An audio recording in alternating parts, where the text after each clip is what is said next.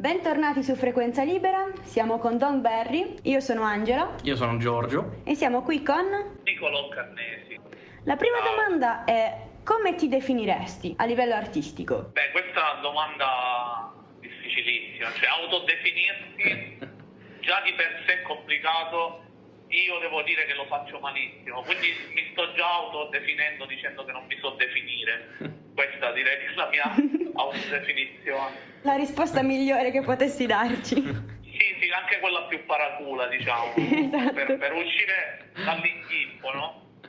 Che è una cosa tipica, tra l'altro mia, riuscire a volte a raggirare le cose per pigrizia, perché poi sono fondamentalmente pigro, quindi.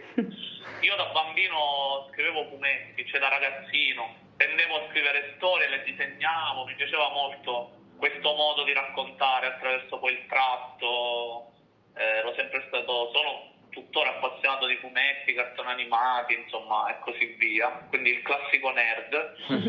Però eh, la musica è stata mm, parallela a tutto questo, cioè io ho cominciato a suonare veramente da molto piccolo perché i miei genitori videro subito che avevo una sorta di predisposizione naturale, cercavo sempre di percuotere qualcosa e di, di suonarla, quindi cominciai con la batteria, poi passai al pianoforte, eccetera, eccetera, è sempre venuto naturale.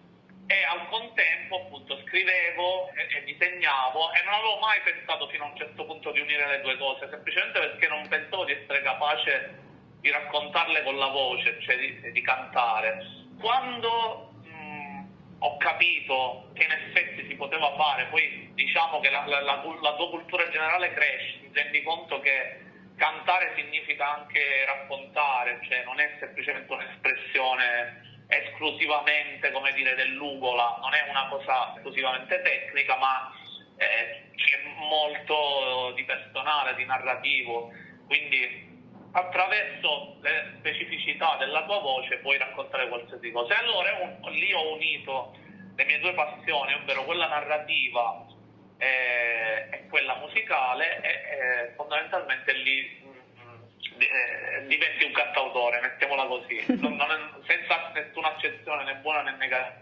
Scrivi e canti delle cose, mi divertiva, mi piaceva, man mano avevo dei buoni feedback, mi rendevo conto che qualcosa di buono usciva e ho continuato a farlo finché non, non ho prodotto il mio primo disco che, che è stato accolto bene in Italia, ho cominciato a fare tantissimi concerti, questo dieci anni fa e così è andata, poi ho continuato. Quindi lì ti sei accorto che poteva diventare la tua occupazione.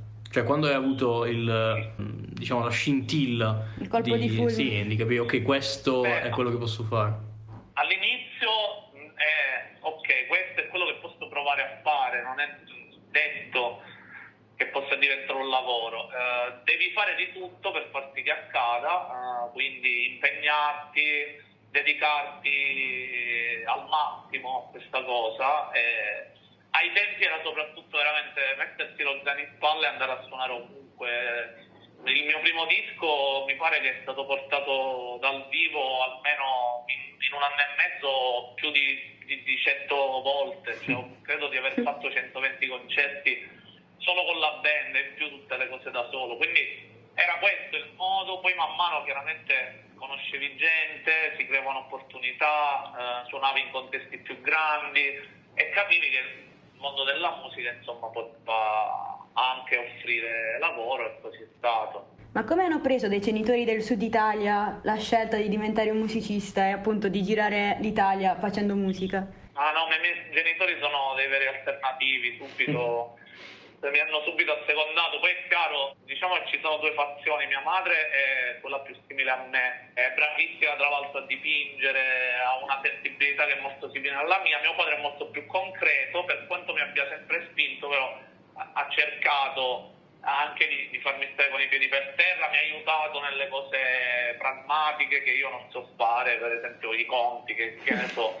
gestire determinate cose col commercialista, tutta questa roba qui, però è, è chiaro che è un lavoro difficile ci sono alti e bassi, soprattutto con la pandemia, se non sei già a un livello tale di notorietà e di possibilità, devi, devi inventarti qualcosa, c'è è, è, stata dura, è dura, però speriamo che adesso insomma un po' le cose cambino. Si sblocchi la situazione. Si ritornerà a suonare. C'è da ricostruire perché molti club, eh, molti luoghi dove era possibile fare musica a, a dei livelli diciamo medi, che non, non, siano i palasport per capirci i club enormi, eh, sono, molti sono chiusi, eh, altri sono in crisi, quindi eh, chiaramente ora va ricostruita e, e, serve tantissimo l'apporto del pubblico. Cioè, io spero che si ritorni proprio alla voglia di conoscere delle cose, che non ci si abitui troppo a questa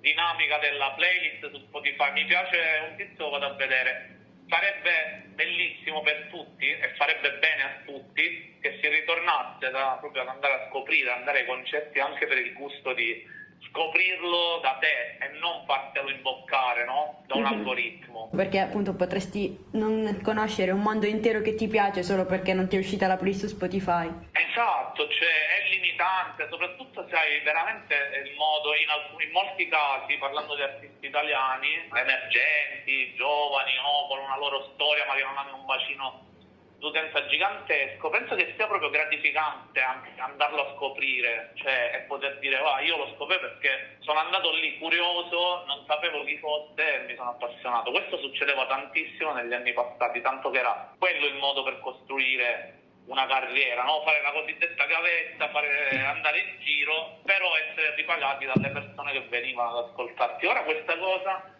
perché siamo diventati sempre più pigri, più comodisti, abbiamo tutto imboccato da, direttamente sulle mani, dal telefonino e sulle orecchie e nelle orecchie e speriamo che possa tornare attivo. Ecco. Tu fai molto, molto, spesso richiami eh, la fisica quantistica, la filosofia, eh, ritor- l'eterno ritorno dell'uguale per esempio. Sei un cultore di queste materie o eh, le hai studiate, quindi hai un passato accademico? No, io ho studiato arte, eh, diciamo, essendo molto curioso e, e pigro come vi dicevo, quindi sto spesso a casa, mi leggo libri, mi appassiono, guardo documentari, eh, anche perché eh, servono, sono propedeutiche poi proprio a, a quello che, che, è la, la scrittura, cioè puoi prendere tanto, devi prendere tanto dalla vita, cioè poi guarda in questo periodo eh, forse mi sono rifatto degli anni di pandemia, praticamente non c'è stata una volta che io sia stato a casa, qualsiasi tipo di evento, concerto, semplicemente stare mh, mm, con degli amici, cioè, oh, da tre mesi sono sempre in giro, anche il, il, giro in Puglia che ho fatto è stato improvvisato, ho chiamato Lodo, oh, vengo in Puglia con te. Ed ed è, successo tutto il resto. Questo è necessario, vivere è necessario proprio a, alla scrittura, non c'è niente da fare le cose buone che scrivi nascono per gran parte dal, dal tuo vissuto, dalle esperienze, da, dalle cose anche brutte, negative, delle cose finite male e così via. Da, da fare si spare, come dice il buon Cremonini. e, detto questo, però c'è una parte di me che è sempre quella un po' nerd, no? di cui parlavamo all'inizio, che si appassiona tanto agli argomenti, mi ha sempre affascinato il cosmo, eh, il funzionamento eh, fisico delle cose, i, i, misteri per certi versi della fisica quantistica, per quanto il linguaggio um, non, non, lo comprendo che è quello matematico, però c'è anche un linguaggio filosofico, non so come dire, sono anche sì, strettamente sì. connesse le cose il che mi ha portato ad essere appassionato di filosofia, tanto che durante il lockdown pure segui, mi sono iscritto all'università, però in maniera un po'... Non, cioè, seguivo le lezioni, ah. mi sono interessato, cerco di farlo ancora, chiaramente ritornando un po' a lavorare in studio, avendo dei tempi un tantino più saturi, ho ricominciato semplicemente a, a, a leggere libri, eh, però sono gente che mi appassionano e mi cerco di approfondirli il più possibile, anche se per approfondirli molto bene servono gli strumenti giusti. Per quanto riguarda eh, la scienza sicuramente è necessaria la matematica ed una matematica ad alto livello, però tutto è producibile sempre eh, in termini umanistici, non so come dire, sì. e sono quei concetti che poi a me interessano, cioè perché quella traduzione umanistica può essere assolta, tradotta in concetti musicali o testuali che poi, poi chiaramente colorare, vestire con delle musiche che magari possono ricordare. E, è stato il caso per esempio del mio secondo disco, Una galassia nell'armadio, che è un mm-hmm. disco molto più elettronico, che, che, racconta però sempre attraverso il mio filtro, il mio modo di vedere le cose, quindi le storie ritornano personali, ma l'allegoria generale è quella del cosmo, delle, delle galassie, di, di, questa galassia piccola che, che viene rappresentata dall'armadio, ma che in realtà è, è il mio mondo sono, e può essere poi allargato al mondo di tutti noi, cioè siamo tutti delle piccole galassie che, che, gravitano l'uno con l'altra e si fondono, si confondono, si distruggono. Gli esseri umani sono un po' così. Ora una domanda un po' articolata, però te la faccio con calma. Mm-hmm. Sei nato a Palermo, hai vissuto a Milano, hai scritto a Bologna e ti sei perso a Zanzibar. Ma dov'è casa tua? Casa mia al momento è a Bologna, okay. io vivo a Bologna. Quando eh, parlo di casa eh, in riferimento proprio alla mia vita, sicuramente quella in Sicilia, c'è quella vicino Palermo. Mm-hmm. Milano è stata una bella parentesi di vita in cui per vari motivi sono finito lì. È una città a cui sono molto affezionato, poi ho voluto lasciare perché non mi stava facendo stare bene. A Zanzibar non ci sono mai stato. Ovviamente questa è una cosa molto salgariana, cioè molto spesso i posti sono più affascinanti se li immagini e non se li vivi.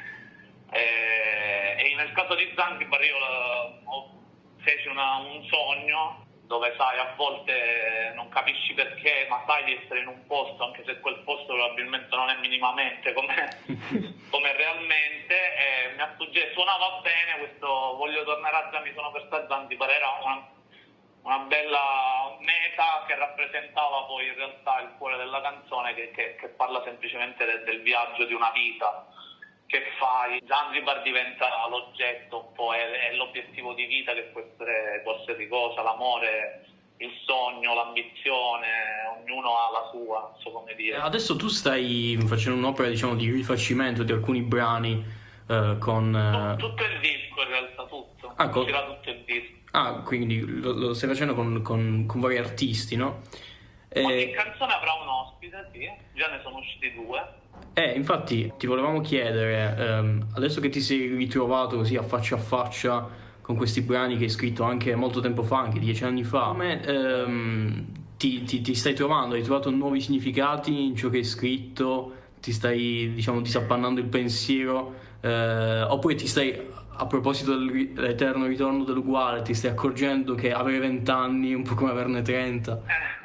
no, in realtà noto, cioè, no, non, non, saprei scrivere lo stesso disco oggi.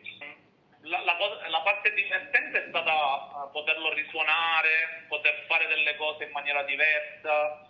Eh, altre cose che invece riascoltandolo oggi dico ah, sono, sono giuste così le ho tenute così, semplicemente le ho suonate con una nuova sensibilità. No, sono cambiato molto da quando scrivo quelle canzoni, anche perché alcune le ho scritte più di dieci anni fa, anche 13, 14, cioè ero veramente eh, nella post-adolescenza, quindi vive un po' di quel respiro lì, di, quella, di quel periodo della mia vita che, che non, non, può tornare.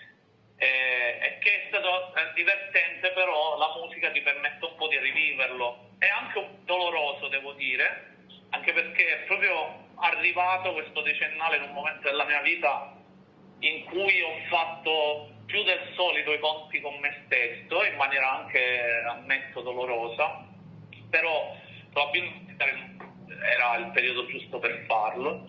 Ed è stato un modo eh, eh, per ri, rivedere, risentire un sacco di amici con cui ho, ho suonato queste canzoni negli anni, eh, un modo insomma per concretizzare eh, nella gran parte dei casi delle amicizie eh, eh, all'interno di un disco, cosa che non avevo mai fatto. Io l'unico fit che ho fatto realmente nella mia vita è con Brunori, mm-hmm. proprio ne, ne, mi sono perso a Zanzibar dieci anni fa. Poi ho cantato quelle canzoni con un sacco di persone che c'è stato sempre un gran eh, divertimento nel suonare insieme, scambiarci i ruoli, eccetera. Quindi con l'occasione della, della festa sono riuscito a, a metterci dentro un sacco di amici, poi li annuncerò man mano, eh, i primi eh, appunto del Dente, che è stato proprio uno dei primi ad, accorgersi di quel disco, poi suonammo insieme la canzone, lui la suonò a Palermo e io la suonai a Fidenza, ci fecimo questo scambio perché suonavamo nello stesso giorno, lui nella mia città, io nella sua, no? Mm. Fatto, condiviso diciamo quegli anni di vita, cioè anche loro andavano in tour, facevano centinaia di concerti esattamente in quel periodo, c'è sempre stata una grande stima e così via, gli altri poi si scopriranno insomma nei, nei prossimi mesi e, e, il disco uscirà a breve. Niente spoiler. No spoiler. eh no, altrimenti mi togli proprio il piacere di annunciarlo. no? Però alcuni si possono immaginare, cioè basta cercare su YouTube e si trovano delle cose che ho fatto con molti di questi, questi artisti, quindi eh, diciamo qualcosa si può immaginare, altre no, però sarà divertente insomma poi far sentire cosa, cosa è venuto fuori. Noi aspettiamo quindi. Una volta terminata questa cosa, che appunto è una piccola festa, però il mio sguardo diciamo è rivolto al futuro, non, non alle, alla nostalgia del passato per sempre, altrimenti ci si blocca. Invece sto scrivendo tante cose nuove e non vedo l'ora di, di pubblicarle, di farle ascoltare. Ma quindi, dato che tu giochi molto sul diverso e sull'uguale, e sull'uguale che poi è diverso, cosa significa per te diverso e uguale? Partendo dal presupposto che appunto stai dando nuova vita a dei brani alla fine di dieci anni fa che però stanno appunto rivivendo adesso, però sono diversi nonostante siano gli stessi. Sì, perché la musica ti permette questa cosa, cioè basta cambiare un suono, un arrangiamento, un riff di chitarra, cambiare il, l'attitudine con cui la suoni ma anche proprio il fatto che tu sia migliorato come musicista ti porta a suonarla in maniera diversa. A volte anche peggio, cioè essere migliorato non è necessariamente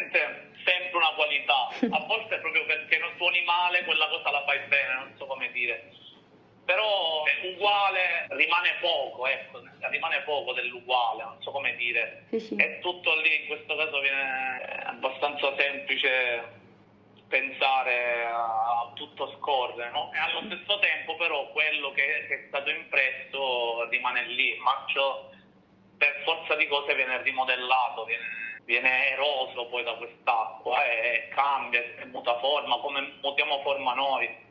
Quando usciranno le, le, dopo questo disco le mie nuove canzoni, eh, si noterà ancora di più la differenza fra il medio oggi e il medio ieri di quel mhm. disco lì, con però sempre una, un archetipo di base che è poi lo stile, che è il mio modo di dire le cose, nonostante ecco quello rimane uguale, una sorta di, di nucleo. La tua firma, diciamo. Il tuo nucleo è esatto, è espressivo rimane molto simile perché è quello che si rappresenta e diventa anche il suo stile, però tutto quello che c'è intorno ed è tanto può cambiare completamente. L'ultima domanda, un attimo più, più che altro una sfida all'immaginazione.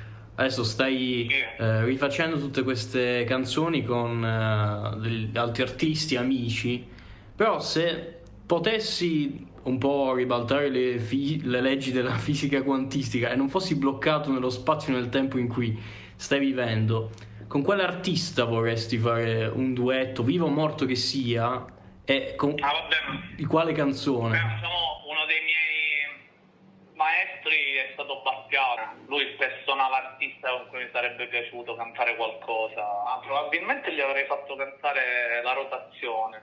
Mm-hmm. Come mai? Perché è un pezzo che vive anche un po' della, dell'anima di Battiato, cioè mi ha ispirato la sua musica, ma in realtà in tante altre canzoni. Invece se dovessimo andare all'inverso mi sarebbe piaciuto, così cito un altro dei miei artisti preferiti, cantare Cara con Lucio Dalla, eh. che è forse la mia canzone preferita, sicuramente la, la, canzone d'amore più bella. Non penso ci siano molte persone che possano dirti il contrario, diciamo. Eh sì, penso che ci, ci siano dei, delle oggettività. Nell'arte viene, soprattutto dal Novecento in poi, la soggettività dell'arte diventa un assoluto, ma io penso che ci siano però delle forbici di oggettività nelle cose belle, anche nell'arte, che, che, si possono cogliere. E ci sono canzoni che sono secondo me oggettivamente belle e chi, e chi, chi la pensa in maniera diversa ha torto. e niente, noi comunque ti ringraziamo tantissimo, eh, vogliamo dire che ammiriamo molto i tuoi lavori. Beh, mi fa piacere. Buona giornata. Buona giornata ragazzi, grazie a voi. Grazie. Buona giornata. Ciao ciao. ciao. ciao.